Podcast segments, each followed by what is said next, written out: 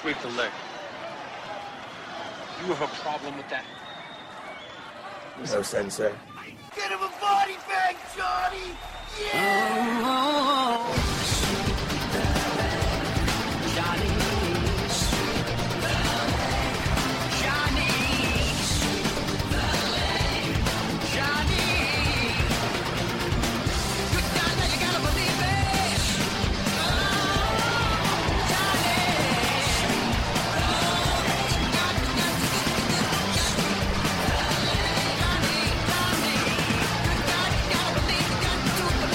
Welcome to Strictly Podcast. This is your host with the most, Mike Magmasunis. How's everybody doing today?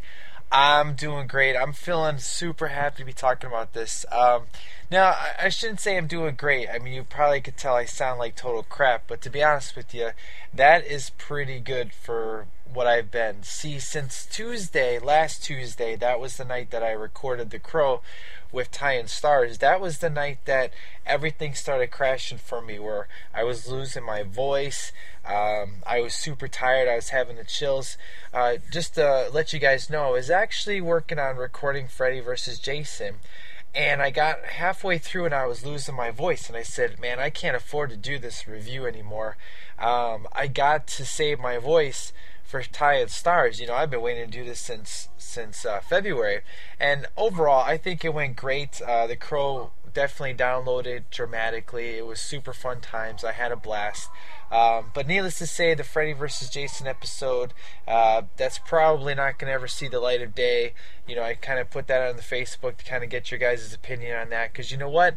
I, I reviewed eight movies last month, and uh, that's a lot, especially in, in a four week period to review eight movies. And uh, I'm not going to go overboard this month, guys. It's just going to be pretty much just one movie a week. It's going to be Ninja Turtles, Ninja Turtles 2, Ninja Turtles 3, TMNT, and then Turtles Forever. And whenever I finish is whenever I finish. You know what? I don't care if this rolls into December when it's the Christmas time movies. Uh, I'm just gonna play it by ear. You know, I, I, got a lot of stuff going on in my life right now, and um, there may come a point uh, pretty soon, actually, to where I may have to put the podcast on hold for a while, just due to um, some problems uh, I'm having here, but it's definitely not going to be uh, a definite thing. It's going to be just a temporary thing. So if that news ever comes out, I just want to give you guys a heads up, not to be too shocked. Um, trying to work around those things, so hopefully I won't put any damper into the podcasting world. But uh, but let's talk about some good times. We're talking some Ninja Turtles today. I'm super super excited. I'm start. You know, Halloween was an excellent month. I had a super fun time. It was a super black. You know, total fun. Uh, probably the most fun I've had in a super long time. And I thank all of you guys out there for help making it a super excellent October just by all your emails and your comments on the Facebook pages and on Twitter. It was just it was really fun. I really appreciate all the support I got from you guys in October and uh, all the new fans that have been coming along and uh, and here's to November with Thanksgiving and uh, and doing this new family series Turtles and Turtles is just so universal. I, I just can't wait to talk about it. But before I do, let's go ahead and get into some movie and music news. Yo,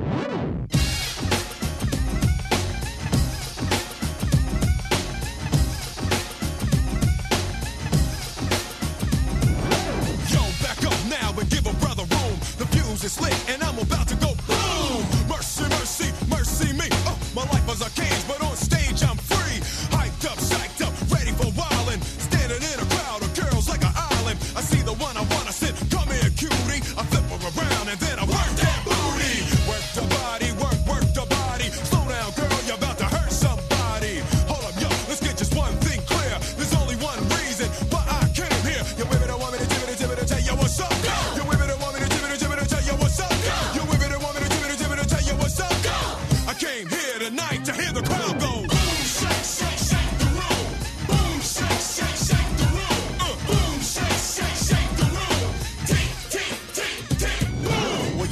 All right, now for movie music news. Uh, you know, I actually recorded movie uh, music news last week for Freddy vs. Jason, and uh, it's to be kind of hard to try to remember what it was I talked about. So I'll just throw in that old information as soon as I get done talking about the new information real quick. That way I can cover everything that I didn't get to cover from last week since I didn't do a movie and music news section with Ty and Stars because of the uh, limited time I had. So, uh, interesting news I found out today is some more uh, some more TV shows are going to be hitting the big screen.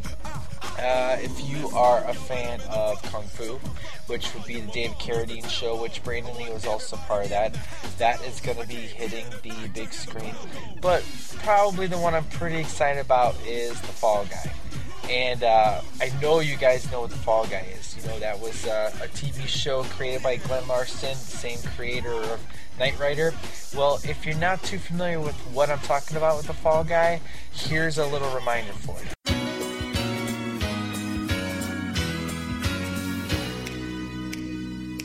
Well, I'm not the kind to kiss and tell, but I've been seen with Farrah. I've never been with anything less than a nine. So fine. I've been on fire with Sally Field, gone past with the girl named Bo. But somehow they just don't end up as mine. It's a death-defying life I lead. I take my chances. I die for living in the movies and TV. But the hardest thing I ever do is watch my leading ladies kiss some other guy while I'm bandaging my knee. I might fall from a tall building. I might roll a brand new car. Cause I'm the unknown stuntman that made Redford such a star.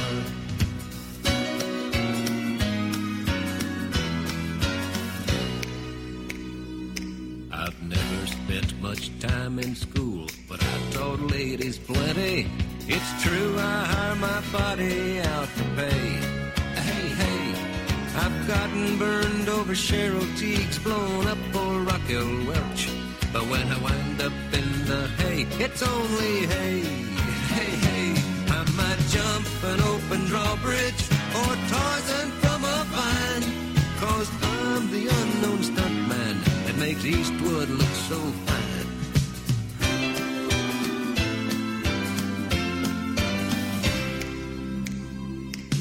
They'll never make me president, but I got the best first ladies. Some days I've got 'em as far as the eye can see. Ooh-wee. A morning dive with Jackie Smith, I crash in the night with Cheryl. But in the end, they never stay with me. I might fall from a tall building so Burt Reynolds don't get hurt. I might leap a mighty canyon he can kiss and flirt. While that smooth talker's kissing my girl, I'm just kissing dirt. Yes, I'm the lonely stuntman that made a lover out of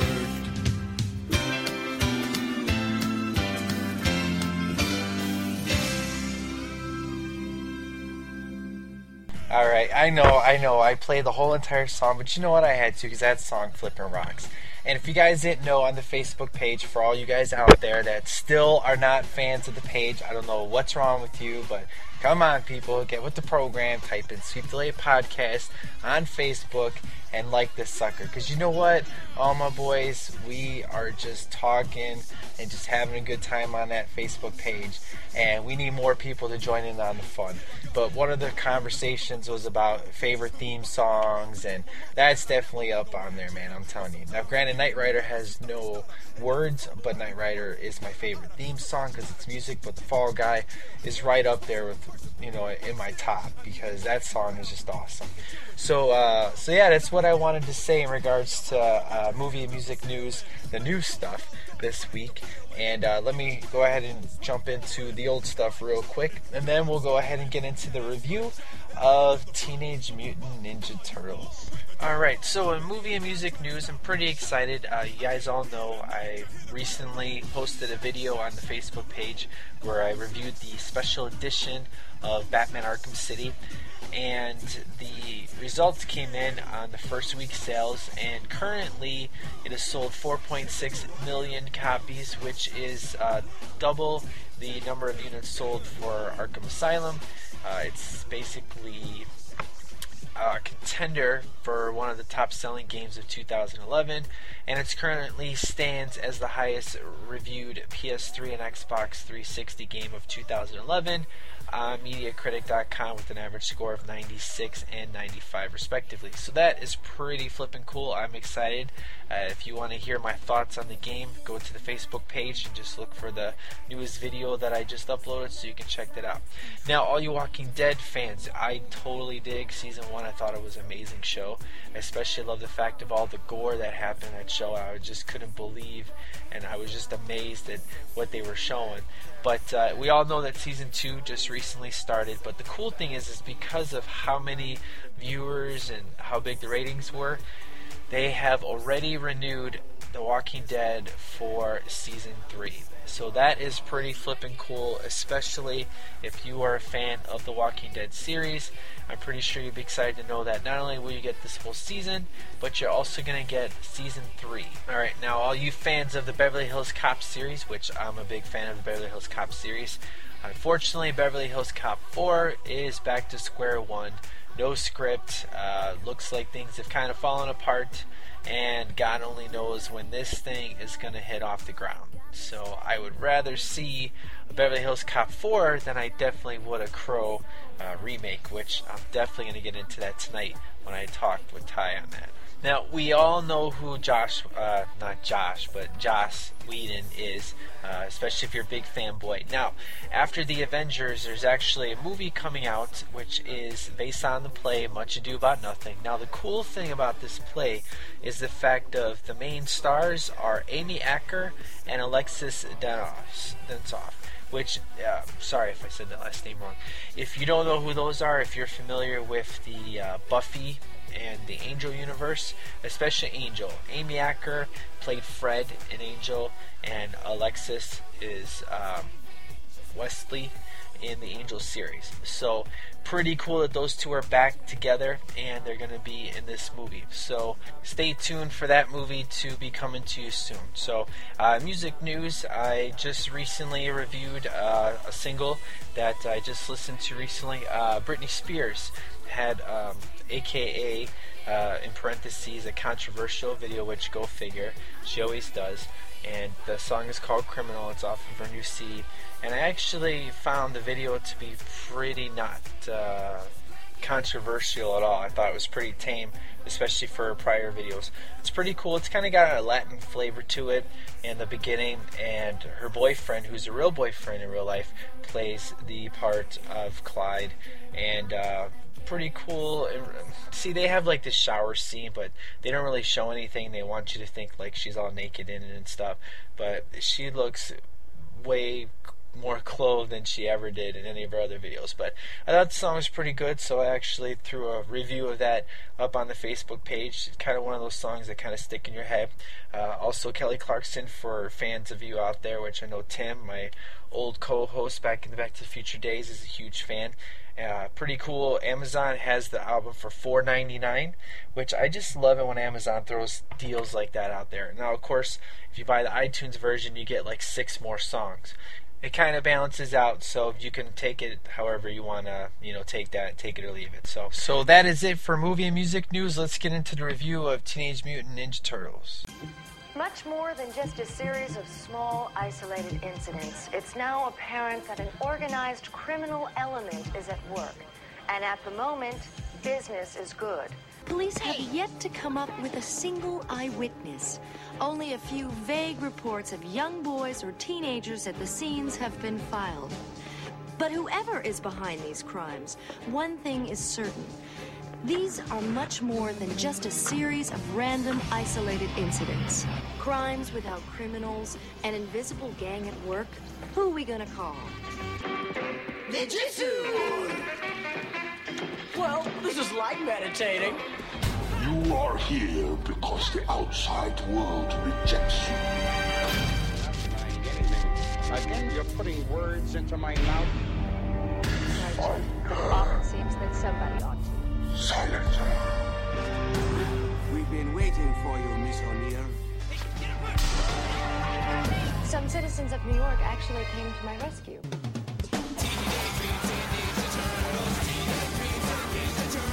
Days are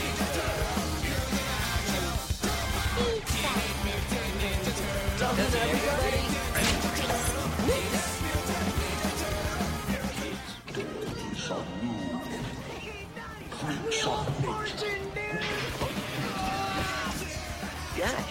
I do hope there's more of them.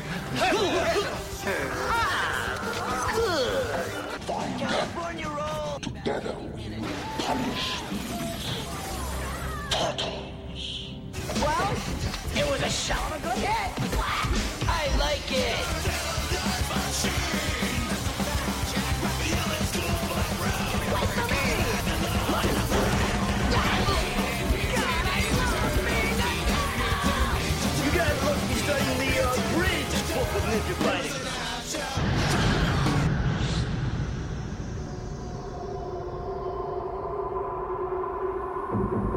anybody have any idea about who or what this is? I don't know, but I'll bet I never asked to look for a can opener. Leonardo, Michelangelo, me, Donatello, and Raphael.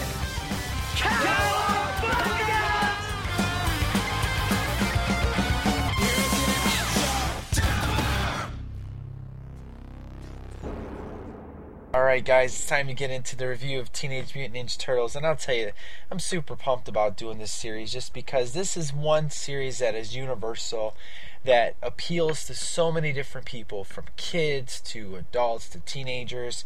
Uh, it's definitely reinvented itself numerous times, but the thing that always remains the same is that it's all about family and uh, it's all about good times, and that's what Teenage Mutant Ninja Turtles always delivers. Now, uh, what's kind of interesting, if you didn't know, I mean, right off the bat, this was not a movie first. If you are unaware of the fact, this was a comic book. This is how it started. It was a comic book, then it went to a cartoon, then it went to toys, and then it went to a movie. And the creators of the comic book are Kevin Eastman and Peter uh, Lard or, or Lurd. I've never been able to tell how he's been able to say that. Now, these guys kind of made Ninja Turtles up by accident because initially what happened is they were using money from a tax refund that they had together, and they also got a loan from Eastman's uncle.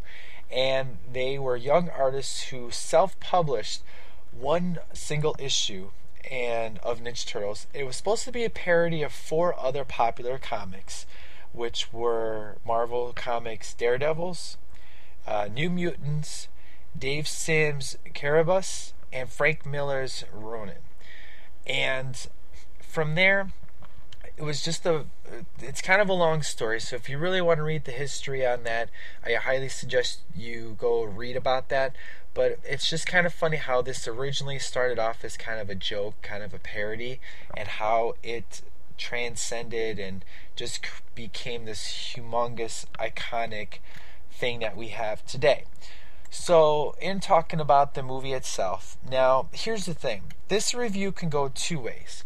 There can be the douchebag review, which is what a, probably a normal review person would do, which is basically treat this film as though it matches up to their greatest film, which is their, I don't know, Scarface, their Citizen Kane, whatever, and just totally rip apart this film. So totally be a douchebag in their review. Or there's the review, which is the way that I'm going to do it, which is understanding what the film is, its premise, what it's meant to accomplish, its uh, its funness, uh, its appeal to children, its appeal to adults. Uh, now, is the movie a perfect film? No, it's not a perfect film. Um, are there problems with the film? Uh, there are, but not a lot. There's more things that are annoying then there are problems. But this film is definitely a very, very good film. Excellent, excellent film. Which uh, I'm going to get into some of those details, obviously, as we go through this. But I just want to give you heads up of how this review is going to go. You're pretty much going to know I'm going to give this a good re- a good rating. It's just a matter of how high am I going to put the rating? And that's where the fun is going to come into play. There are so many good things that I like about this film that I wrote down. Uh, so many different things that this movie has so much going for it. Uh, very little bad. And the only bad stuff, and I can't really say it's nitpicks because it's stuff you see right from the very beginning of the film, and uh, those are the those are the annoying parts. But if you didn't know, this movie came out in 1990. And the movie's directed by Steve Barron, which he didn't really go on to direct a whole lot of things. And um, if obviously you'll know that this has three sequels. It's got Ninja Turtles 2, Secret of the Ooze, Ninja Turtles 3, and then we have, of course, the CGI film, which is TMNT, which didn't come out until 2007. Now, um, the cool thing with this film is it does two things. It stays true to the comic but it also incorporates the cartoon at the same time, which is pretty flippin' awesome. Now, the cart, uh, the comic book, uh, all the Ninja Turtles in the comic book had the red mask, which AKA would be what Raphael looks like. There was very little humor in the comic books. It was a pretty serious comic book. Uh, and then when the cartoon came out, they gave each one different colors so you could tell them apart. They made it more lighthearted and fun, so every kid would have their own favorite turtle. And what they did for the movie, they put both of those together, and this is the end product, which is an excellent decision. Now, Ninja Turtles 1 is the best of the series, but part 2 is definitely the funnest of the series. And the reason why part one is the best is if you're looking at it as a comic book film, usually comic book films nowadays we would look at it as being, you know, very serious and and based on reality and and those kind of things. Uh, and this movie is um, it's as dark as it can possibly be for a kids film. Now this film is definitely aimed towards kids, but I mean right off the bat, uh, we have Raphael who says damn, which most kids probably aren't supposed to say damn uh, to their parents. So you instantly get a vibe that this isn't your normal kids' film. Um, but there's so many good things in this film. So let's let's start off. Uh, let's start off with all the good stuff. Okay, so right from the beginning of the film, uh, we're introduced to April O'Neil. Now, April O'Neil is played by Judith Hoag. Now, um, she's this is the only time she's played April O'Neil. Uh, in Ninja Turtles 2 and Ninja Turtles 3, she's replaced. Now, right off the bat, this is my April O'Neil. She's great. She's uh, she's a redhead. Uh, she's a great actress. I, I, like watching her. She does a lot of TV roles now. Uh, good stuff. Right in the beginning, they show you New York City and you start seeing she's giving you a news report of what's going on around New York with all the um, with all the theft going on. And what's really cool is uh, there's one scene right off the bat where uh, there's this truck full of merchandise, and literally within five seconds, that truck has officially been wiped out by the time the driver comes back and looks in there. There's a scene where a lady is watching TV, she turns her head, turns back, and her TV's gone. So, real good stuff, and it's supposed to uh, talk about the Foot Clan. And the Foot Clan in the cartoon is a bunch of robots, but the Foot Clan in the movie is actually a bunch of people. So after April O'Neil does her news report, she's leaving for the night and she goes in the back and instantly sees a rat. So she screams, and uh, when she gets down, because she's you know she doesn't like rats, she goes and f- sees that she's being robbed basically and they're like bad timing. And she goes you're telling me. And uh, instantly the guys jump on her and it almost you kind of think it looks almost like a rape scene i would say. But they're trying to say oh well we're just stealing her purse and i got her watch. Instantly you hear uh, this sound coming uh, sounds like this big old wind which is essentially raphael's sai coming to knock out the light. So it goes completely black. You hear the Ninja Turtles come in, beat up the dudes, wrap them up in uh, rope, and then when the cops show up, they put the little sirens on, and the first thing, the first Ninja Turtle you hear is, is Michelangelo, and he says, "Whoa!" Kind of like he was amazed what he just did. So Raphael, you actually see poking out of the sewer because he, since he used his sai to break the light bulb, he never got a chance to grab it. Of course, April O'Neil sees it. She grabs it, and he says, "Damn." And as soon as he says damn, he goes down the sewer, and that's when the credits start rolling, and you get introduced to the turtles. Now, right off the bat, these are guys in suits, and uh, each each actor who was in the suits played somebody else in the film, which I'll talk about in a minute. And for the faces, they had anim- animatronics to do all the facial expressions. Now, in part two, they all look a lot better than they do in part one, but I really like the look of how they look in this film. It's kind of a more raw kind of feel. You know, even though this film had a budget of $13 million, it really feels kind of low budget. And I really like the sense of filming here. It's good stuff. So, of course, we get uh, introduced to Michelangelo, which I'm just going to put it out there is my favorite. And it could be just because his name is Michelangelo, but I always dug Michelangelo because he's the jokester, he's the funny guy. And most of all, nunchucks are my favorite ninja weapon. And uh, when I was in martial arts training, that was always the weapon that I always wanted to learn was the nunchucks. So, and I, I have a pair of nunchucks, and those are just amazing uh, Leonardo, uh, right off the bat, you see Leonardo first, then Michelangelo, then Donatello, and they're all like, "We were awesome." And then Donatello, we all know he's the intelligent one, but he never comes up with any good saying. He's like Bossa Nova, and of course they question him. He goes Chevy Nova, and of course he goes to the official excellent, and they're all happy. And then Raphael comes walking down, and he just says, "Damn," you know uh, Raphael's supposed to be very, very angry in this film, which the guy who plays Raphael does an excellent job. Each person uh, does their job perfectly. Uh, really good stuff. So when they go into their hideout, you see Splinter. And Splinter is, uh, is if you didn't know, is a giant rat who is basically their father, their teacher, their mentor. And uh, this scene's really good because it's supposed to be serious. How he's talking about were you seen, and they're like, no, sir, we there were many, but we fought well, and and instantly this is when the jokes start to kick in. We get Michelangelo, good old Michelangelo, ordering a pizza and asking for every flippin' flavor of food there is. You know, pepperoni.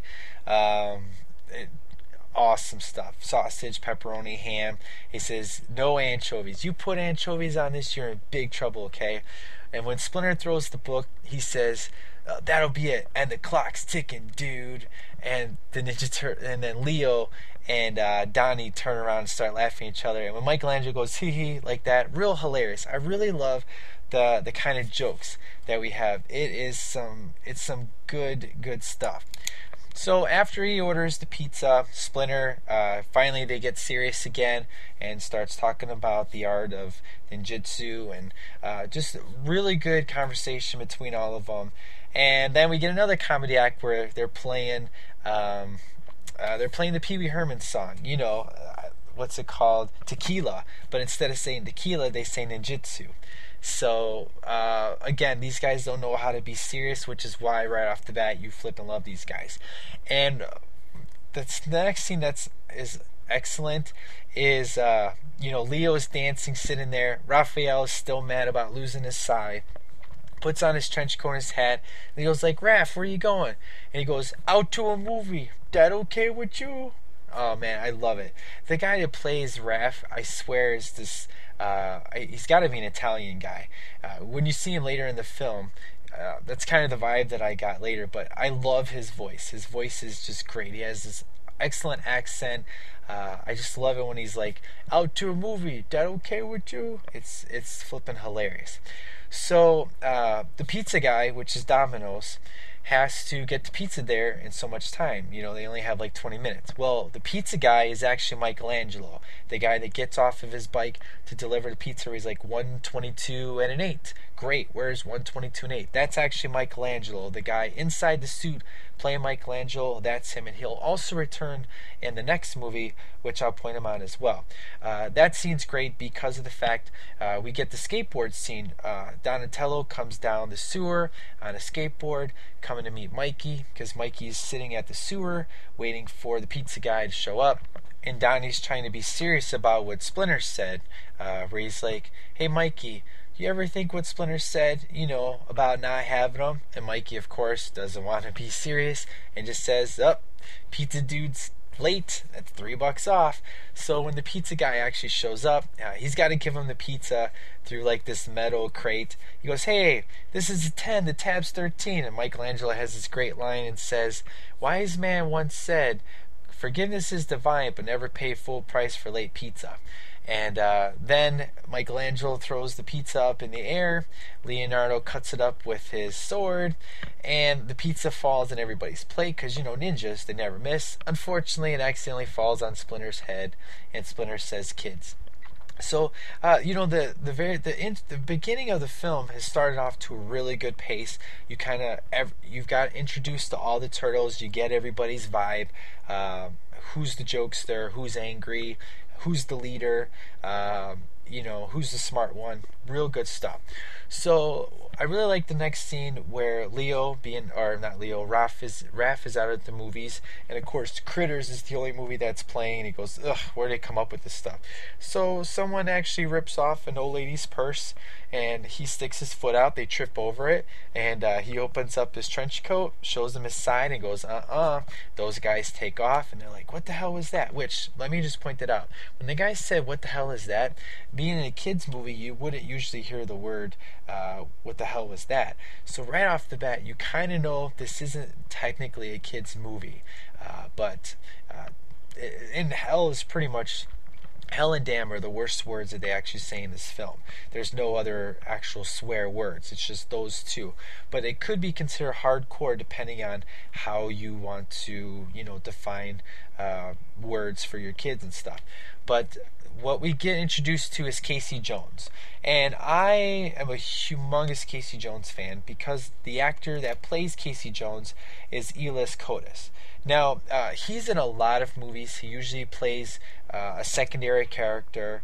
Uh, he is he's excellent. Uh, if you his most recent movie would be Let Me In, uh, the remake of Let the Right One In. He plays um, he is the cop that is trying to track down um, track down the vampires basically. Uh, he's in skinwalkers he's in a lot of movies. He's in this movie called almost an angel with paul hogan from crocodile dundee. He's actually uh, a paralyzed guy uh, in a wheelchair obviously. Uh, very he's very good in that. But i love casey jones. Good times. He's got the long hair going but definitely doesn't pull it off good like brandon lee does.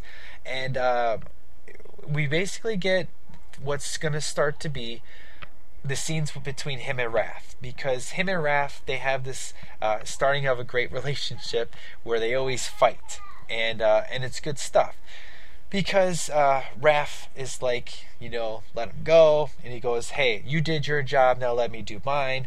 And they have a little a little fight and they have some really good lines to get to each other about uh, a Jose Canseco bat, tell me you didn't pay money for this. You know, little stuff like that. And uh, when when he's like cricket, he goes cricket. You got to know what a crumpet is before you can say cricket. You know, stuff, little lines like that, which are absolutely hilarious. But where things get crazy is when um, Casey Jones actually hits Raphael and he goes flying into a garbage can. And when Casey Jones takes off and says, Later, freak, I got work to do, Raphael gets mad and gets out of the garbage can. Freak, freak, and starts to chase after him. Well, you, have seen this in a trailer where Raphael. Uh, gets there's a car and he instead of getting hit by the car he just kind of rolls over the hood well that scene where they're like uh, what the hell was what the heck was that and that's when the taxi driver says, "Look like a big, tur- a giant turtle in a trench coat." Well, the guy that says, "What the heck is that?" That is actually Raphael. So watch that scene again. The guy in that seat is your guy, and he is the only Ninja Turtle to play both the guy in the suit and do the voice at the same time.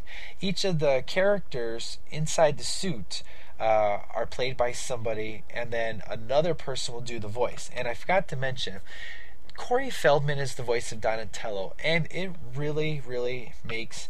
Uh, I, I really love it. Uh, Corey Feldman, unfortunately, was not the voice of Donatello in part two.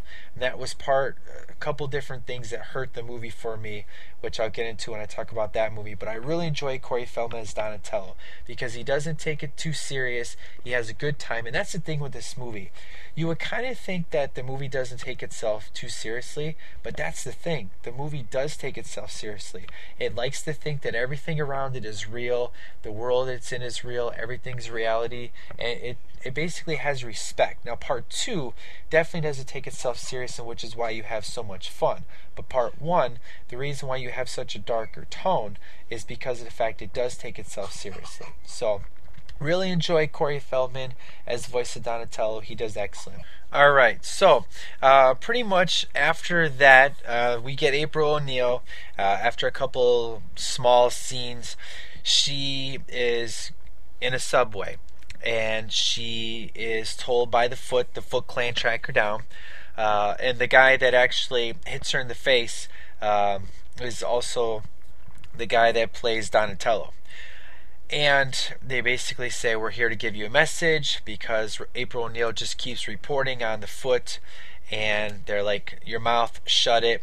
And April tries to fight back. They knock her out. Raph is able, because she actually used her Raphael's sai and she dropped it. Raph is able to grab a sai. And we kind of see the first martial arts fight. Now, it's really small, but here's the thing with the fighting in this movie the choreography is excellent, the fighting is excellent, uh, the weapon. The weapons, the way they use their weapons is excellent. Uh, 100% uh, total fan. The guys in the suits do an amazing job. It, you honestly believe it's a real life flipping turtle that's kicking the living crap out of people. It's totally believable. They sell it perfectly. Uh, none of them look stiff. They all look great, and it and it helps that one of the guys, Donatello, is actually Ernie Reyes Jr. Which Ernie Reyes Jr. will eventually be in part two, uh, because he did such an amazing job in in the costume. They wanted him to have his own part in the next movie. So after uh, he rescues April, he goes in the subway to take April back to their uh, to you know to their home. But he doesn't he thinks someone's following him, but he can't actually pinpoint it. But there's actually one Foot Clan member that follows them back to their hangout. Now, I really like this scene because this is the first time April gets introduced to the turtles. And Michelangelo right away says, or Leonardo says, Are you crazy? And Leo has this excellent says, Yeah, Leo, I'm crazy, okay? A loony, okay? And uh, he goes, Why? And uh, he goes, "Oh, I don't know. I wanted to redecorate a couple throw pillows, a TV news reporter. What do you think?" You know, he's such a smartass, and I love him for it. He's excellent. Uh, his line delivery is great. They all play off each other so well. And uh, when Splinter shows up, Michelangelo's like, "Can we keep her?" You know, and he goes, "Go grab cold washcloth." And he goes far out. So when April wakes up, she screams, freaks out, and tries to put into reality how, okay, that rat, uh, I saw you in, you know, in, which is earlier in the film. That explains you. And the guys in bl- black pajamas, they jump me. But you guys, which he's pointing to the turtles, I have no idea. So when Splinter starts to talk, he's going to explain to her how the turtles came to be. Now, here comes my problem with the film. Now, and I can't say it's a problem with the film itself because this is coming right out of the comic book. So I should just say it's kind of my problem um, with the with the comic book story itself. Uh, but based on the fact of you know the guys were kind of making things up as they go, didn't think it was going to be as big. Here's what my problem is. I like in the cartoon how they change it up because supposedly Splinter uh, Splinter learned ninja from his master. He was in his cage and he mimicked he mimicked uh, his his sensei's moves. So that's how he was able to learn ninja uh, ninjutsu. And then, of course, um, when he when they explain how the turtles got to be the turtles, which they got into a bunch of ooze, I can go with that. Radioactive, you know, radioactive stuff, I can buy that. The thing that I can't buy, which I know is just I should let it go, which I do just to get past the film, which this is kind of the one scene where you have to get past it and you can totally enjoy yourself the rest of the film. And what the what you have to get past is how how Splinter is basically a rat who is able to stand up and punch and kick, and that's how he learned ninjutsu. Now, if I had a rat that did that, man, I'd be selling it to make millions of dollars. But I like the cartoons version better, where the actual sensei, which in the movie is Hamato Yoshi, is actually Splinter, where when he came in contact with the ooze, because the ooze uh, is what made the turtles obviously mutate because they're called teenage mutant, you know, mutant in there. Uh, that would cause them to become bigger and smarter and everything. I like the cartoons versions of Splinter's story, where it's actually the sensei comes in contact with the ooze and is mutated from a human to a rat. But in the movie, they go with the comic book storyline, which is that the rat uh, just mimicked his teacher and flippin' learned ninjutsu. So that I always found annoying. Even as a kid, I was like, that doesn't make any sense how an animal can just stand up and punch and kick. You know, uh, that that's kind of dumb. But that's not with the movie. That's with the comic book storyline. I just wish they would have taken the cartoon storyline and it would have made it so much better. But again, uh, it's just it's just a little tiny thing, not really a big deal, but that particular story kind of bothers me. I can go with everything else. I mean, we're talking about walking, talking Ninja Turtles. I mean, we're talking about turtles here that walk and talk. I mean, the story is is obviously out of this world, off the wall, kind of like Muppets everybody loves the Muppets, but Muppets don't flip and walk around town. You know, everybody just goes with it. You know, so I, am not complaining. I'm just simply stating that that was something that always bothered me with the Ninja Turtle logic was how Splinter was just. If they would have just dropped a line like um, he was some lab experiment that uh, he was able to uh, punch and kick. Just just one line that would have explained why he wasn't a normal rat would have totally fixed everything for me. But without that, you're just supposed to think of him as a normal rat. That's what hurts it for me. So uh, he's just explaining to her how uh, when he came in contact with the ooze, he found the four turtles. Once they came in contact with the ooze, they got became smarter and bigger, and uh, and that was basically it and uh, and he named them, you know, Leonardo, Michelangelo, Donatello, Raphael, and uh, she's like, "I'm not dreaming, am I?" And uh, and then going forward from here, they all have a good relationship because they walk her back to her apartment, and uh, she goes, "You know, I invite you guys in, but I only have some frozen pizza." And Michelangelo jumps out of the sewer, and this part is weird. He says, "Let's go for it." And his mouth moves so differently than the way he says it. It's almost like it's a like they filmed something and cut two different scenes together and he said that. That's the only off scene in the film where the voice and uh, the actual movement of the character don't go hand in hand. But where they're like, "Did you did she say pizza?" So this scene is really cool where they're all joking and laughing and having a good time.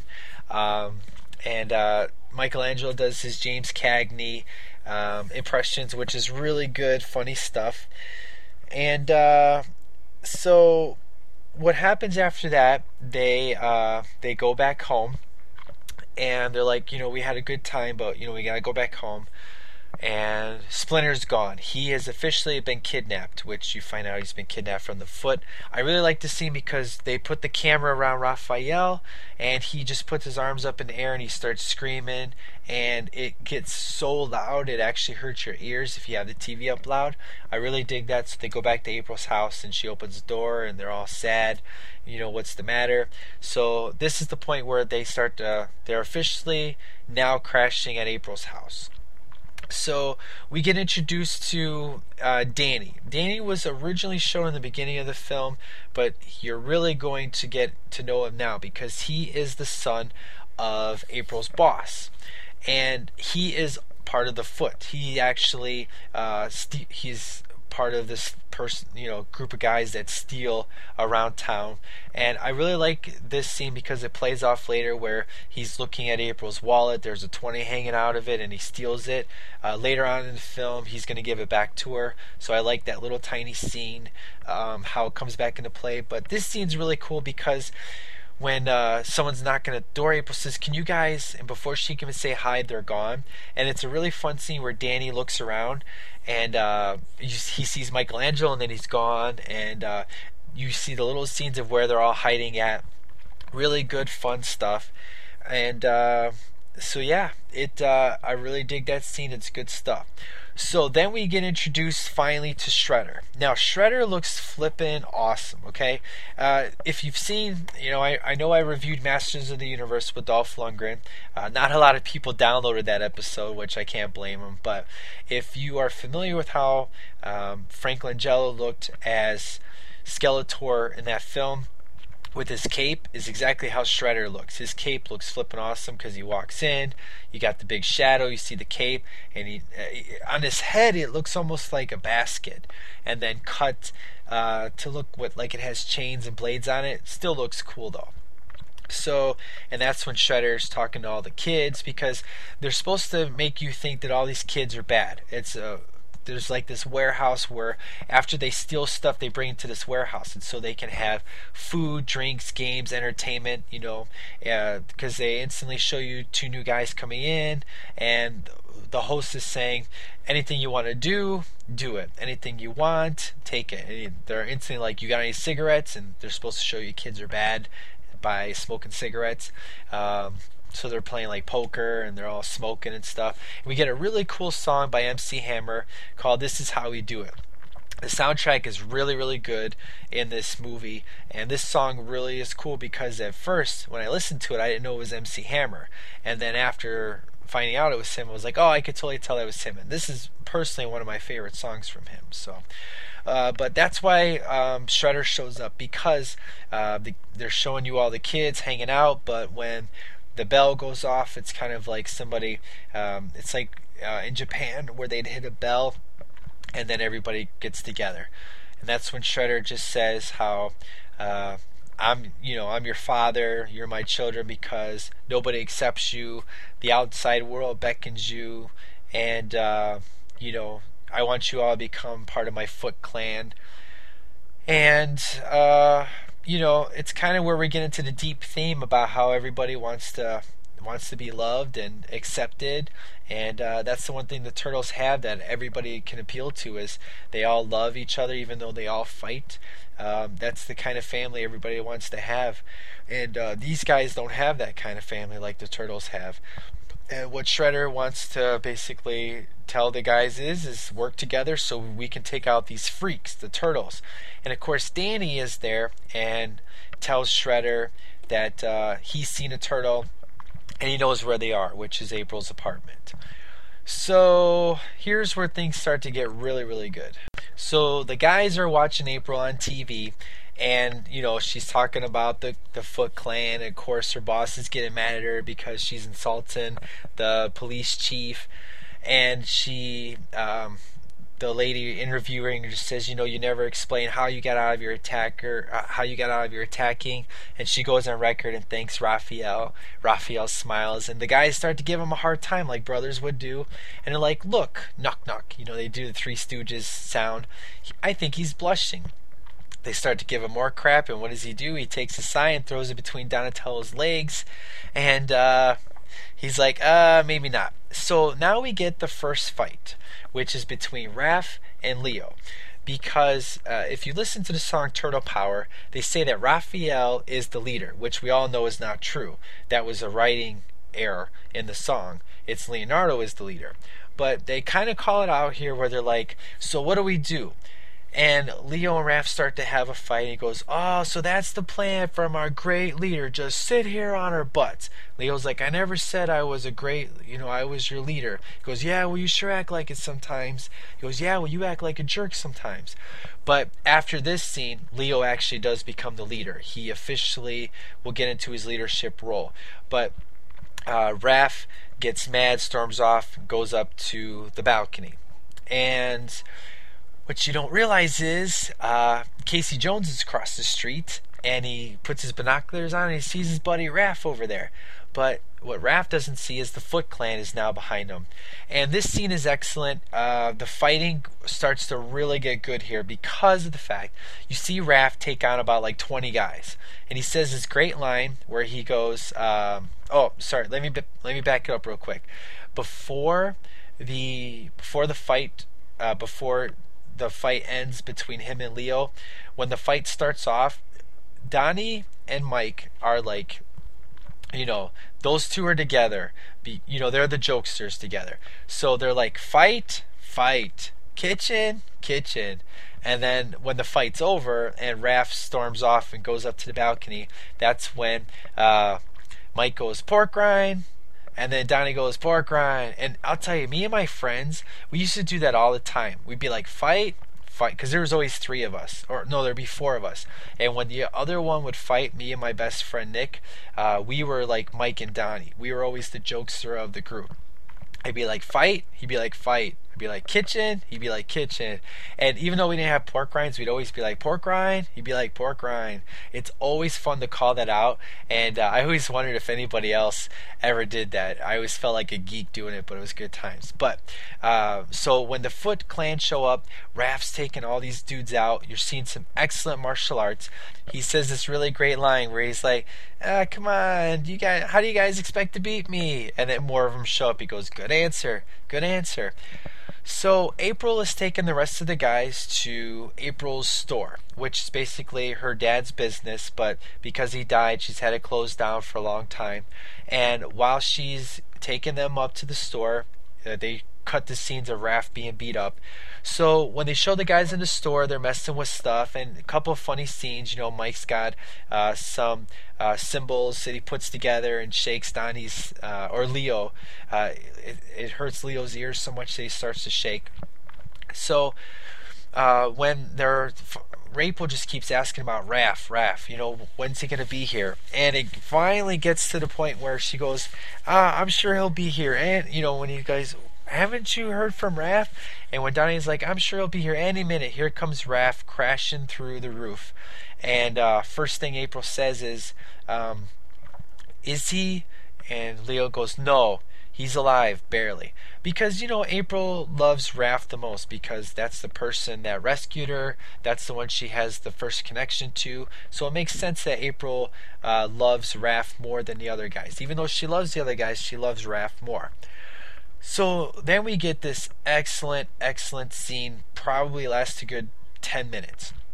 And uh, my favorite scene is where this guy has nunchucks, and Mikey's like, uh, oh, well, when they crash in, Mike says this awesome line where he goes, and I thought insurance salesmen were pushy. So this guy comes out with his nunchucks, starts spinning it, and Mike's like, "Oh, a fellow chucker, eh?" And he pulls out his nunchuck, and they basically have a competition to see who can do chucking the best. Now, what's really cool if you pay attention when Mike is actually doing the nunchucks, his face looks different. It, it, looks skinnier than normal because you can tell there's another guy in the suit than the guy that actually plays Michelangelo. But uh, Mike obviously wins, and he's like, just keep practicing. And we get a really cool fight, and we get to see the Turtles kick some major butt. Good stuff. And of course, we don't get to see Raph kick any butt with them, uh, which is a sad thing. But this scene is really good. And it's eventually going to end where Casey Jones will show up, and uh, the Foot Clan will eventually cause so much damage to where uh, they start an electrical fire. Because one guy takes an axe, hits the electrical uh, box and it causes a fire. And they get out in time, and April's place is burning up, and Danny is across the street, and just can't believe what he just did. Because Danny, I'm sorry to say, but you are the reason April's house burned down. Now, one thing I wanted to say that happened during the fight that I absolutely love. Uh, Donnie does this thing where uh, he takes his hand and he sticks it over his head. Uh, it's almost like if he was licking his palm and pushing his hair back. Uh, it's something Corey Feldman did in some of his movies, and I like the fact that they did that for Donatello. It's the part where he says, uh, structurally speaking, this is not a good time for you guys to drop in. Okay, so when they take off, they end up going to. Um, it's kind of like April's. I I can't really say it's a summer house. It's not really abandoned. Nobody's been there for a while, but uh, her family owns it. And the movie kind of takes. Um, it doesn't really stop. Uh, it just kind of chills out for a little bit because they're trying to nurse Raph back to health and Leo sits there the whole time because he feels guilty for the last thing he said to him about how we don't need him, so the last thing he wants is for him to die. Um, Donnie and Casey are having basically the relationship that Donnie and Mike had earlier, where they're joking around. They have this really cool game where every letter of the alphabet they make fun of each other which is a really good scene. But we pretty much, this is the point of the movie where we get the relationship built between Casey Jones and April O'Neil. They have a bickering relationship where Mike and Donnie like to joke how it's like watching moonlighting. And uh, April's doing commentary. She's actually drawing the uh, the Ninja Turtles and commenting on on each person how they're taking it and stuff like that. Really good stuff. The artwork is amazing, and I'm sure either the original artists are the ones that are actually drawing it, and not April, of course. But when Raph finally wakes up, Leo just basically just tells him how sorry he is, and uh, after Raph wakes up, he's no longer a jerk in the movie. I mean, if you thought he was a jerk before, uh, let's just say his anger has officially left the building, and he is pretty cool, calm, and collected for the rest of the film. In fact, he has some of the best lines going forward in the rest of the film. So uh, we spend, uh, we get a really good montage of the guys working together, fighting, you know, training and stuff like that. Uh, but the real cool scene is uh, Splinter, which you'll find out is being held at the at the place where all the guys hang out. I guess you could say Splinter's hangout. They have Splinter hung up to um, on chains and stuff like that, stretching them out. And when Shredder's trying to get information out of Splinter. Splinter doesn't say anything, pisses him off more. Basically, just says, "Fine, just just sit there and die." So what happens is Leo, just kind of meditating, actually gets a calling from Splinter when he goes Leonardo, and that's when Leo busts in. So the guys are playing this this trivia game, real funny stuff, and he goes, you know, Master Splinter's alive, and that's when Donnie's like, Sure, Leo, we all think he's alive. And he goes, I don't think, I know. And this is the point where Leonardo has officially become the leader because he's getting the guys grouped around a fire and he's going to teach them how to interact and, uh, and hear Master Splinter. So when they finally get their you know minds and bodies together they're able to bring splinter uh, and he's kind of in the fire talking to him how saying you know you guys have finally got the final lesson how the true art of a ninja is not from the body but from the mind. And he goes i just want to let you guys know that uh, i love you. And and then he basically left. Because it's kind of like he's thinking he's going to die which i would too. The guys cry. They basically know it's time to go rescue Master Splinter. So they head back into the city, uh, but before they do, they go back to their to their house, and, uh, and that's when Raph's like, I don't get why we can't go now. And that's when Leo explains to him how we want to go now, but we we need some sleep. He's doing his leadering. And Raph is like, you know, you're right. I agree. But they hear a noise, which this is the point where if you don't know Leo's the leader, it's that scene right there where Raph is saying, yeah, you're right. You know, that's the best thing to do. Uh, if Ra- if Raph was the leader, it would be him telling that to Leo. But Danny's actually hanging out in their place and uh, because he actually ran away, uh, because he got busted stealing stuff earlier in the movie, his dad uh, was just basically threatening him. He got scared, he ran away, and throughout uh, the film, he's talking to Splinter, and Splinter explains to him how fathers love their sons no matter what. Uh, he's explaining to him how Splinter is actually, or, or not Splinter, but Shredder is the one that killed his master and how his ear got cut and how you wear his symbol. So he's he knows for fact that shredder is uh, Oroku Saki. So uh, so yeah danny finally decides to get out of there and he hangs out and doesn't even realize it's the turtle's lair really. And uh, when he gets busted um, he just begs and pleads that he, they don't call his dad. Now, Casey Jones has a problem about hanging out in a sewer, and Donnie gives him crap about how he's claustrophobic and really funny stuff. And Casey's like, "You've never even seen another man before," you know, real, real funny lines like that.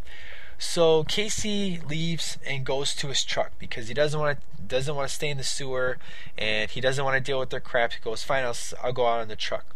So Danny actually wakes up later in the night and uh, Casey Jones sees him escaping. So Casey, being the good guy he is, actually follows him, and it's a good thing he does because he actually, uh, when Casey gets there, he'll actually beat up a guy, put on the the Foot Clan suit, and uh, he, Casey and Danny will eventually rescue Splinter which is which is awesome. So when we get to the climax of the film, here's where things start to get really really good. Oh yeah, like I said, uh, when Raph gets some of the best lines um, when they hear Danny in their place and they open the closet. And Danny's like, "Don't shoot," and Raph's like, "I don't think it's loaded, kid." You know, that's that's a really good line by him. But so the guys prepare. Uh, the Foot Clan, or they know that the Foot Clan's coming to take them out because what happens is Shredder busts Danny because um, Danny wants to bust out Splinter, but he's busted by uh, Shredder first. He finds the drawing in the back of his pants and he's like, they're back. And he's thinking that the Foot Clan's can take out the Turtles before the Turtles know, but the Turtles aren't stupid. So we get some really good uh, stuff where they put the smoke on, they put like steam, uh, beat up the dudes, and Raph's like eating an apple and says, "Gee, I got," or he says, "Gosh, I sure hope there's more of them." And when more walk in, he's like, "Ah, oh, good," and uh, we see Donnie on a skateboard beating people up, and then when they finally get to the street, they're cracking jokes about uh, it was a shell of a good hit, you know, stuff like that, and uh, Mike does the famous when someone tries to hit him in the back of the head with an axe. He puts his body into a shell, hits the guy, and says, God, I love being a turtle.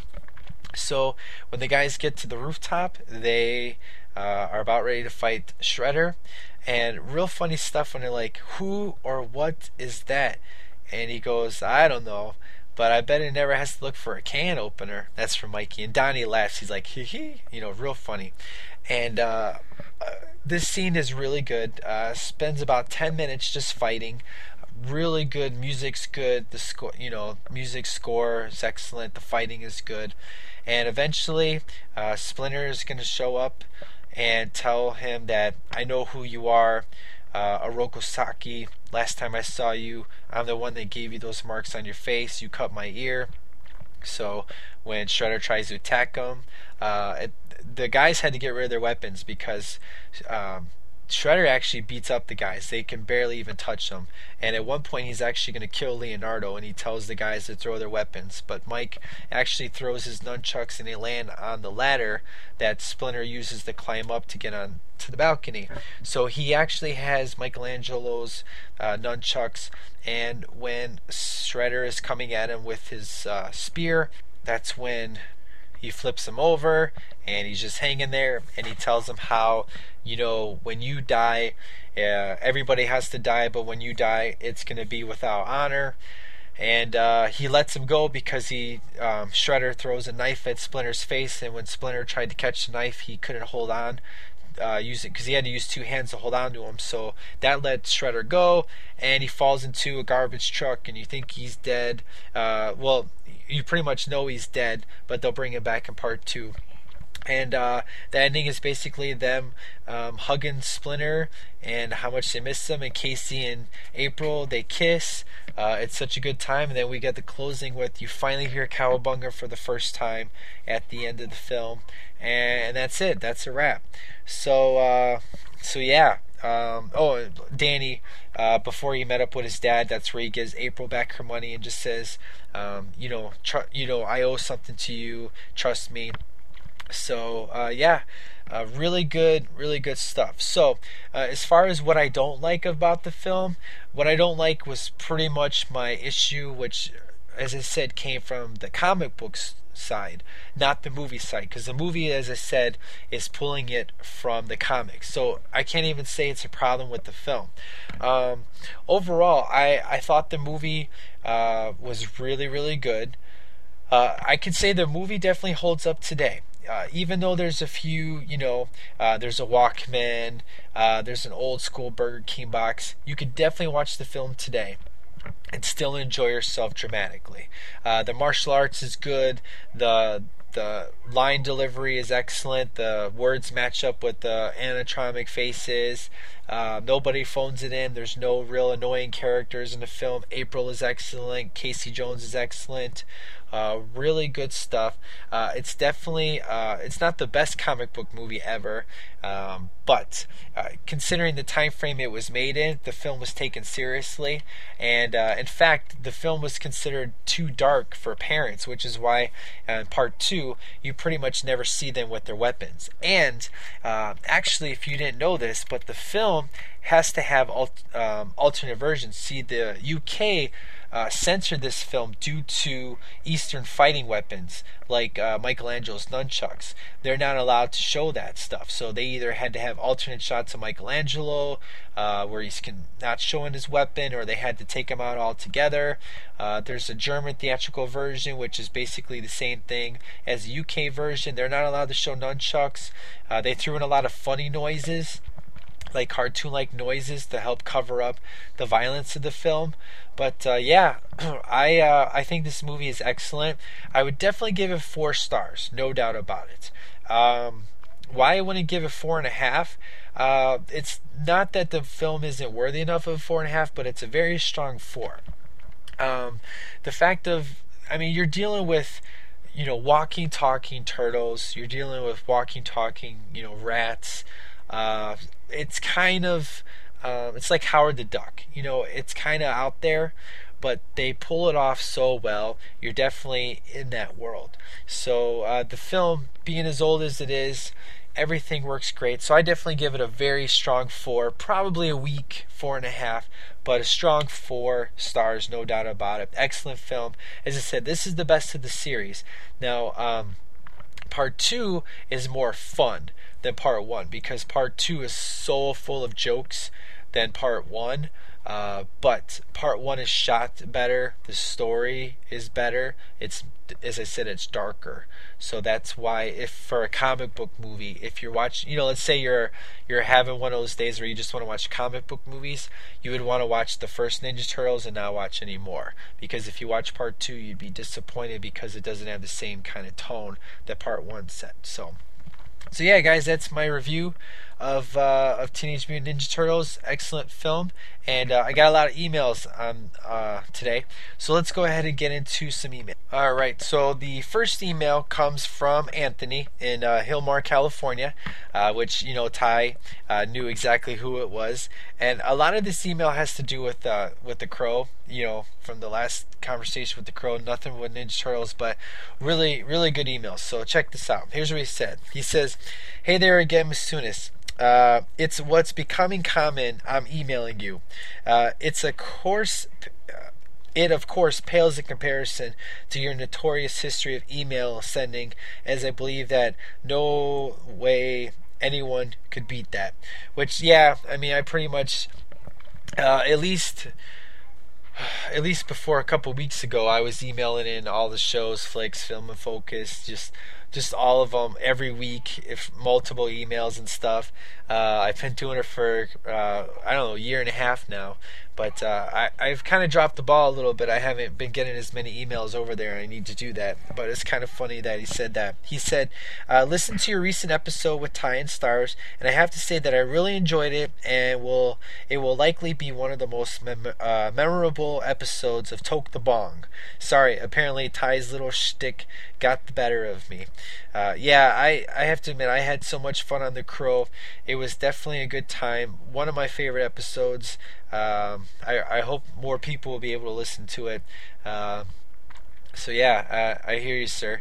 Uh, he said, although I believe that this email will likely be read sometime after Halloween, I still want to suggest a movie that you should uh, that should be checked out. The movie is Behind the Mask: The Rise of Leslie Vernon. If you haven't seen it already, it's a film that's somewhat of a documentary of someone trying to become the next stalker icon and showing you how he prepares for his upcoming killings. It's not a spoof, and I think you might find it worth seeing. I have not seen this, but you're you're right. It would be something I'd be worth seeing. It does look and sound well. It does sound very interesting, and I like those kind of stuff. I like the biography kind of stuff. It's good times. Now he says, get into the main reason why I'm sending you this email. I came up with something that you might want to consider doing for a future episode of the podcast. The idea is what are some of your favorite movie series? Now, before answering, there are some guidelines. The series has to be and can't be any less than four movies. Three movies with a remake don't count, and spin offs that come from main series can be included. Following those guidelines, here are some of my favorite film series in no particular order Scream, Friday the 13th, Nightmare on Elm Street, Halloween, Alien, Die Hard, Harry Potter, and The Crow. And he says in capital letters, a complete joke as to continue from my previous emails. Um, yeah, you know, it's it's a good idea. Um, I'd say I I like your uh, your suggestion, and I like some of your series you have in there. Uh, I'd have to think about that. Uh, you know, I have so many movies planned right now. Um, I haven't really had a chance to. I don't really want to do a whole kind of, you know, topic. Say, okay, I'm going to talk about uh, this topic and then you know go into the movies. If anything, like if like for example, I'm doing the Ninja Turtles series where I'm actually going to be reviewing every single movie. Uh, one series that uh, I'm going to be doing later in the future is called Movies So Bad They're So Good, where it's movies that I have asked people on Facebook what are the movies that you love to watch that are so bad they're so good.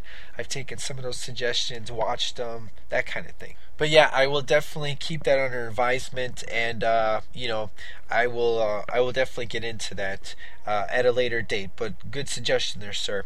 He says that's all I can come up with uh, at the moment. Considered adding the entire American Pie series, but wasn't sure since most of the straight to DVD movies are somewhat their own story, with the exception of Noah Levenstein, which is Jim's dad, appearing in them. And before anyone can complain, I'm one of the few people who aren't that uh, who aren't that uh, big a fan of Star Wars and Star Trek movies. I appreciate what they are. Uh, I appreciate I appreciate what they are, but are ones that I can't really get into. Please hold whatever hostil hostilities to a minimum. Um, you know, I feel the same way with Star Trek. Uh, I've watched the Star Wars films. I enjoy them, but I'm definitely uh, not like gonna kill you if you haven't seen them or give you any crap for it. I have never watched any of the Star Trek films. Uh, it's just something I've never really been interested in. Even though uh, if I was, I would definitely watch um, Wrath of Wrath of Kane or Khan, uh, as it's been said, and then. Um, there's one where they go it's like a kind of a comedy so i'd probably check out that one but i'm not going to give you any crap for that so um, it's pretty much all I wanted to say in my email, with the exception that another idea you can do is some of your favorite movies that came from a TV show and movies that went on to becoming TV shows. I'll leave it up to you whether you want to go with that idea or not. Uh, that's an excellent idea. Um, I like your first idea. I like that one even better. So I will definitely do that, sir. I just don't know when but uh, I will definitely mark this email in regards to future ideas. So good stuff. And uh, if you want to go ahead and send in what you think, I'd like to hear it as well, because that could also give me some ideas. He said, until next time, as soon as see ya, and looking forward to your next sweep the floor. I mean, sweep the leg. Damn you, Ty. Just kidding. See ya. So that was Anthony. Thank you, sir. As always, good time uh, hearing from you. So uh, the next email uh, comes from John the mailman, and man, this is some good stuff. Okay, he said, uh, "Hello, Mike. I just got done watching Teenage Mutant Ninja Turtles, and I have to say, still really good. Can't wait to check out the next ones. I didn't remember how fast they moved. I thought Casey Jones' first fight came in a lot later, and April finding out about the Turtles too. And Splinter was taken really early. I mean, all this went down in like the first 30 minutes, which this is very true, sir. That definitely all happened within that time frame." Some of my favorite parts was Raphael saying damn all the time, which, yeah, I hear you, that was crazy. And his fight on the roof. Also, Michelangelo's little one liners are great, also. This movie seems to be a lot about Raphael.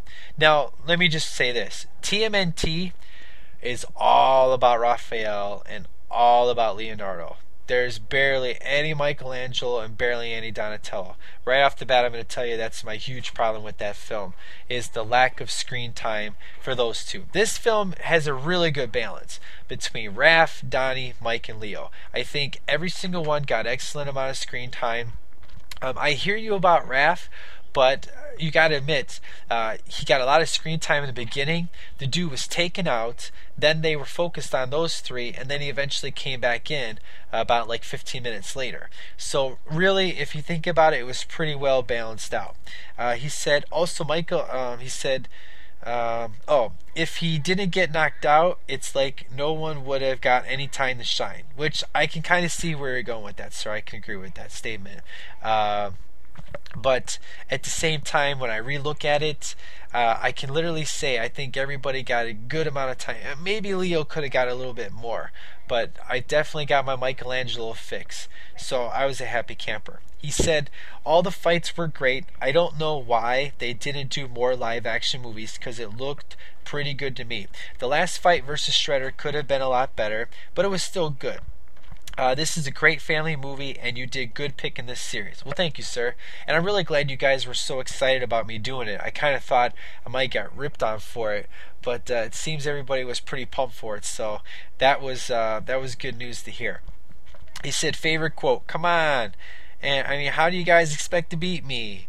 Good answer. Good answer. Uh, love it. Yeah, that that was that's a good pick, sir. Having a lot of fun with this podcast and on the Facebook page. Keep up the good work, John the mailman. Consider this email delivered. It sure was, sir. I always love that little line you throw in there. It's always good times. He said, "P.S. What's up with the song at the end calling Raph the leader when it's Leo?" Like I kind of touched on this earlier. Like I said, uh, the song was written before the film was finalized.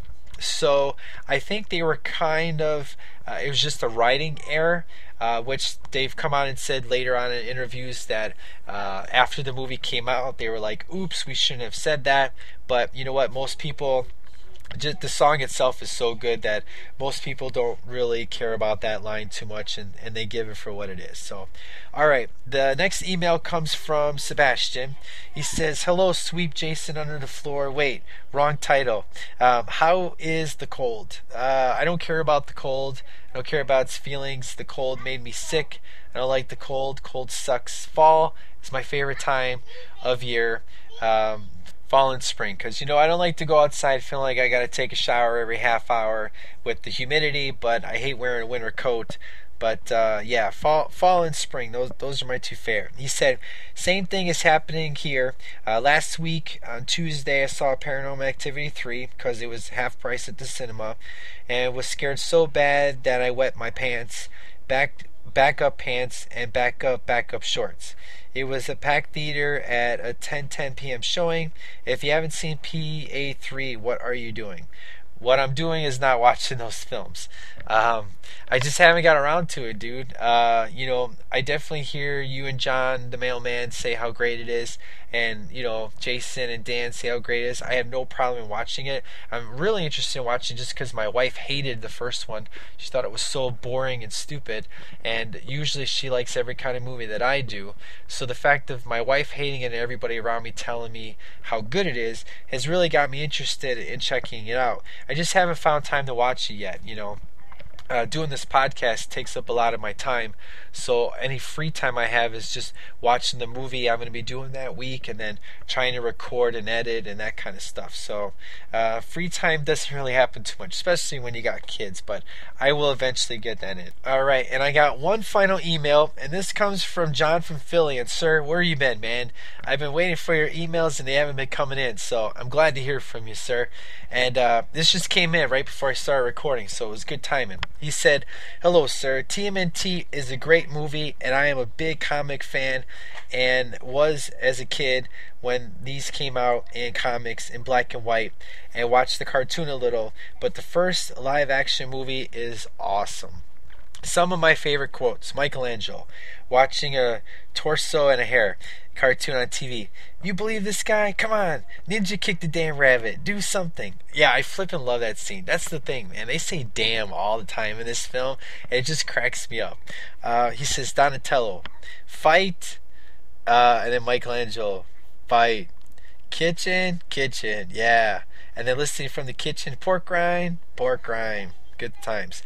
Now, to this day, when eating chips went around people, I would turn and point the bag towards them and say, "Pork rind." Never got a response. Someday I will get the they will get the reference. Dude, I so hear you, man. I flip and do that too, and nobody gets it. The only one that ever gets it is my wife. I'll eat like a bag of chips, and I'll point to her. and I'll be like, "Pork rind," and she'll be like pork rind, you know, because she loves this movie just as much as I do. But anybody else, especially if they're not geeks, they don't get it. Now I hear you, man. That totally is annoying. Uh, I, I feel you, sir. And, uh, you know, if I was in a room with you, I would totally do the pork rind scene with you because that is flippin' awesome. It said, uh, I just watched this movie again not too long ago, and I still think it rocks. John from Philly. Well, thank you, sir. I really appreciate you emailing in. Dude, you got to email in more, man, because you're slacking, man. It's been it's been a couple of episodes since I heard from you, but I love hearing from all you guys. It's always a good time. Um, and if you have not wrote in yet, uh, feel free at uh, sweepthelegpodcast.yahoo.com. I'm also on Twitter at STL Podcast. And uh, also um, on the Facebook page. Uh, if you have not liked the page, please do so on iTunes. I'm only at eight reviews on iTunes. I would really dig another iTunes review. Uh, now, if you're planning on going out there and just saying how crappy I am, uh, you know, I mean, I want honest, uh, I want honest opinions and stuff, but if you're just going to go out there rip on me, then you know maybe you can just email me and just tell me how bad I suck. But if you think I'm doing good uh, and you want to throw me a quick review on iTunes, that would be so awesome if you could do that. So, um, other than that, guys, that is it for uh, Teenage Mutant Ninja Turtles. Let's go ahead and get into the music spotlight. All right, music spotlight. Now this is going to be a special one because you guys are going to get two songs. Uh, the first one is obviously I gotta play some Turtle Power. I mean, talking some Ninja Turtles. Uh, and the soundtrack was so killer. I mean, 9.95 is uh, is a really good song. Um, you know, I really dig the uh, I really dig the MC Hammer um, song, and uh, but I really wanted to throw out some TMNT by Partners in Kryme or, or Turtle Power from Partners in Kryme because everybody knows this song. Good song. Uh, I talked about it in the review about the lyrics, so if you haven't heard it yet. But that's going to be after the the main song of the music spotlight. And here's the reason for this song that I'm going to be talking about. Now, uh, if you didn't know already, on Sunday, November 6th, I have fourth row tickets to go see my second favorite band, Skillet. And uh, it's going to be at uh, my local uh, theater, kind of small, and it's going to be good times. Uh, Skillet is rated one of the greatest concerts uh, that you can go to. I mean, they have pyro, uh, it's ridiculous. there's people who don't actually like their music that just said that their concert was amazing. And uh, I'm going to play their new single, which I cannot wait to hear live. Uh, it just got released two weeks ago, and it's already in the top 10 rock charts. It's called It's Not Me, It's You. And if you can't tell when you listen to the song what the song's about, it's just about those stupid people in your life that you need to get rid of, that they make you think everything's your fault, but you need to know that it's not your fault, it's their fault, and never blame yourself. Uh, it's a much deeper meaning to it, so you gotta listen to the words. But that's the overall thing: is it's not me, it's you. All the stupid things you say and do, you know, I've come to realize that it's not my fault. It's been yours the whole time. It mostly deals with like uh, you know bad relationships and that kind of thing. But uh, I want to play that for you. Uh, the song is called "It's Not Me, It's You." It's flipping awesome. Uh, go check the song out. It's on the rock charts today, so just flip on the radio and you should hear this song coming your way. And then after the concert on Sunday, uh, I'll either on the Facebook page or on my next review for Turtles 2, I'll go ahead and talk about a little bit during the music section, uh, what happened at the concert. If I can get some cool videos and pictures, I'll throw that up to you guys. It's going to be good times. So here it is. It's Skillet. It's not me, it's you. And then stick around after that for some Partners in Kryme with some Turtle Power. Uh, you guys take care. I will talk to you next week. Uh, plan on me recording on Tuesday if all goes well. So you got plenty of time to watch Turtles 2 and then send your email to sweepthelegpodcast at yahoo.com. And uh, this is Masunis out. Take care.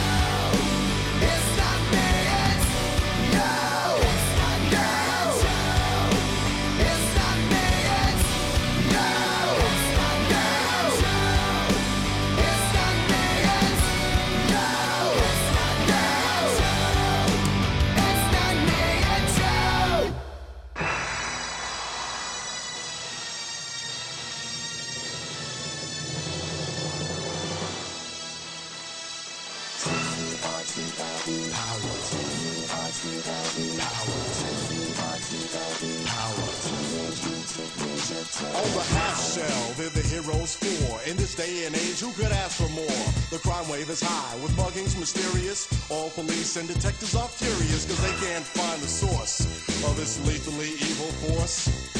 This is serious, so give me a quarter. I was a witness, get me a reporter. Call April O'Neil in on this case. Hey, you better hurry up, there's no time to waste. We need help like quick on the double. Have pity on the city, man, it's in trouble. We need heroes like the Lone Ranger when Tonto came pronto. When there was danger, they didn't say we'd be there in half an hour, cause they displayed turtle power.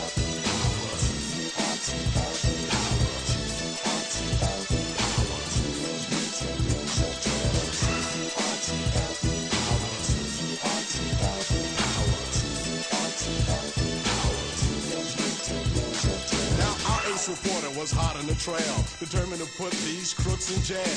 She spied the bad guys and saw what happened, but before she knew it, she fell in a trap and got caught. Yeah, she was all alone, with no friends and no phone. Now this was beyond her worst dreams, cause she was cornered by some wayward teens. Headed by Shredder, they were anything but good. Misguided, unloved, they called them the foot. They could terrorize and be angry youth, and they'd mug the people who needed proof. Then from out of the dark came an awesome sound. Shouted cowabunga as they hit the ground. From the field of weeds, the heroes rescued the flower, cause they possess turtle power.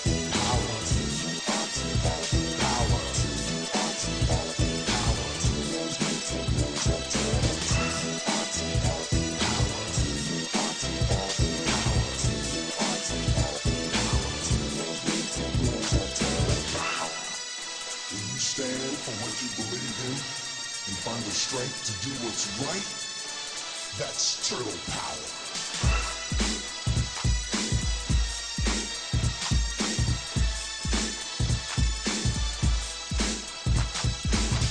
On a half shell, they're on a mission. When there's a battle, got the enemy wishing that they stayed at home. Instead of fighting these ninja masters with moves like lightning, they were once normal, but now they're mutants. Splinter's the teacher, so they are the students. Leonardo, Michelangelo, and Donatello make up the team with one other fellow, Raphael. He's the leader of the group, transformed from the norm by the nuclear goop. Pizza's the food that's sure to please. These ninjas are into pepperoni and cheese. Back to the story, it's not hard to find. Ninjas not just of the body, but of the mind. Those were the words that the master instructed. But a letter from Shredder had Splinter abducted. That was the last straw. Spring into action. Step on the foot, now they're gonna lose traction. Now this is for real, so you fight for justice. Your shell is hard, so you shout, they can't dust us off. Like some old coffee table. Since you've been born, you've been willing and able to defeat the snake. Protect the weak. Fight for rights and your freedom to speak. Now the villain is chilling, so you make a stand. Back to the wall, put your sword in your hand. Remember the words of your teacher, your master. Evil moves fast, but good moves faster than light. Shining for your illumination. Good versus evil equals confrontation. So when you're in trouble, don't give in and go sour. Try to rely on your turtle power.